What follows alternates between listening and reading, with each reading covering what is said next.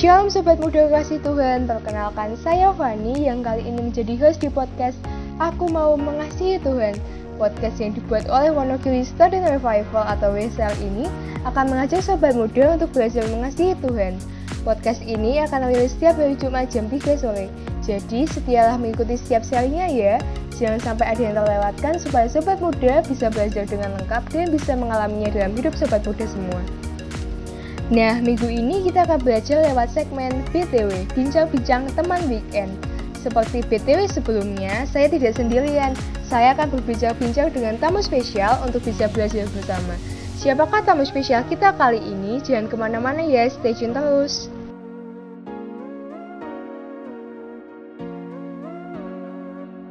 Kalau di episode minggu lalu kita sudah belajar bersama mengenai tema pindah ke Kapernaum, di BTW episode ini kita akan bicara-bicara dengan tema mengumpulkan murid-murid. Saat ini saya sudah bersama dengan tamu spesial kita, yaitu Mbak Arum.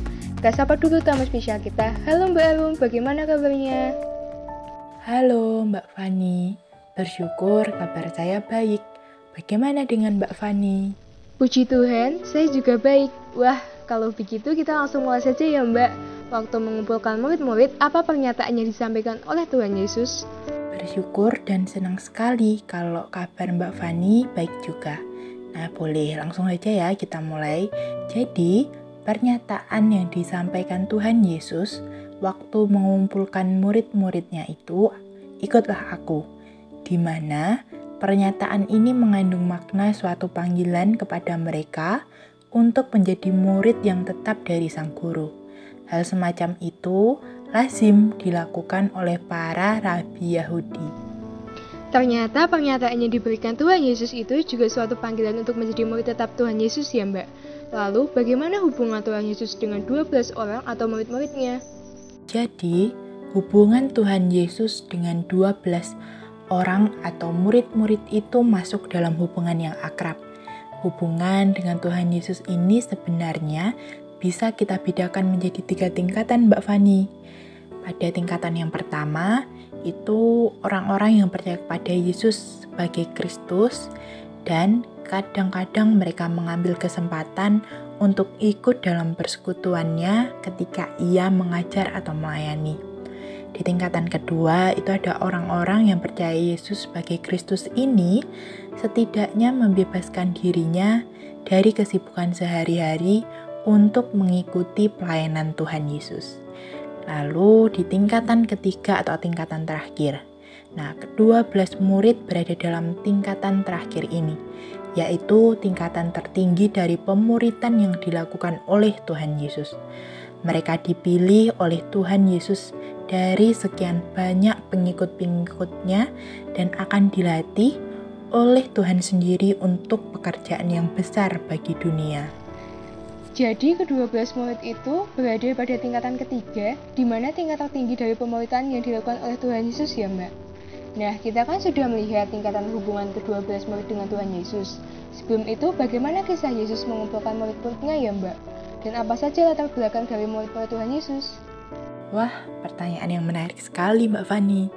Jadi, ada dua latar belakang murid Tuhan Yesus. Yang pertama, para nelayan. Beberapa di antara mereka berlatar belakang sebagai seorang nelayan. Pengajaran dan musisat yang dilakukan Tuhan Yesuslah yang menarik mereka kepadanya. Ada ungkapan menarik yang dapat kita temukan dari Matius 4 ayat 19. Yesus berkata kepada mereka, Mari, ikutlah aku, dan kamu akan kujadikan penjala manusia. Ikutlah aku, Ungkapan ini menyatakan ajakan Tuhan Yesus supaya mereka berpindah dari suatu titik tertentu untuk ditinggalkannya. Mereka pun meninggalkan pekerjaannya untuk secara khusus mengikut Tuhan Yesus dan dilatihnya. Ungkapan kedua itu ada, kamu akan kujadikan. Tuhan Yesus akan melakukan sesuatu bagi mereka.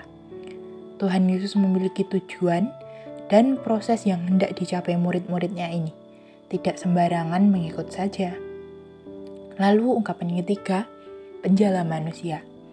Latar belakang mereka juga seorang penjala, tetapi tujuan yang hendak Tuhan Yesus capai bagi mereka adalah menjadikan mereka orang-orang yang akan memenangkan banyak manusia bagi Tuhan.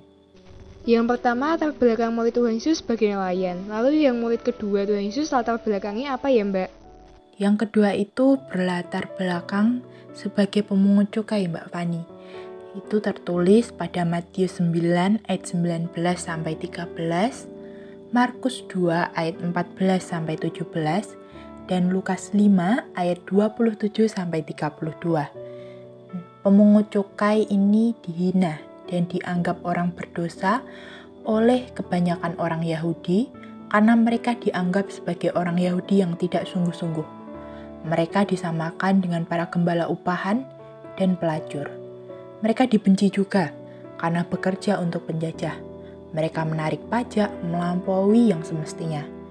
Namun, sikap Tuhan Yesus berbeda dengan orang Yahudi pada umumnya. Ia tidak mengucilkan kelompok orang yang disebut sebagai orang berdosa ini.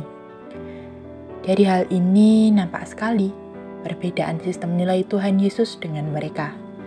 Bahkan menariknya lagi, Tuhan Yesus malah memanggil salah satu di antara pemungut cukai ini untuk menjadi muridnya. Menarik sekali ya Mbak latar belakang murid Tuhan Yesus. Ada yang dari nelayan, dijadikan penjara manusia, dan pemungut cukai, orang yang dianggap hina serta berdosa. Ya, benar sekali Mbak Fani. Tuhan Yesus bebas mengundang berbagai kelompok masyarakat. Ia mengundang orang-orang berdosa, tidak peduli seperti apa masa lalu mereka Iman orang-orang inilah yang menyambut kasih karunia-Nya dengan sukacita. Bahkan, ada di antara mereka yang dipakainya untuk meneruskan pekerjaan besar bagi dunia ini. Itu juga berlaku bagi manusia saat ini, juga dalam panggilannya menjadi murid Tuhan Yesus. Wah, menarik sekali ya Mbak. Jadi tidak peduli apa pun masa lalu murid-murid Tuhan Yesus, mereka tetap dipakainya untuk meneruskan pekerjaan besar bagi dunia ini, dan bahkan itu juga berlaku buat kita. Apa pun masa lalu kita, kita juga bisa dipakai Tuhan untuk meneruskan pekerjaan Tuhan Yesus di dunia.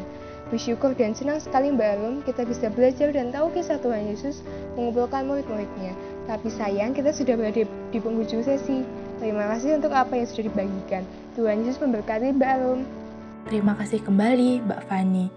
Kiranya Tuhan juga memberkati Mbak Fani dan sobat muda semua.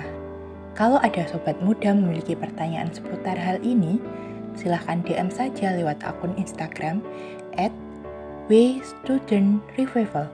Sampai jumpa di lain kesempatan.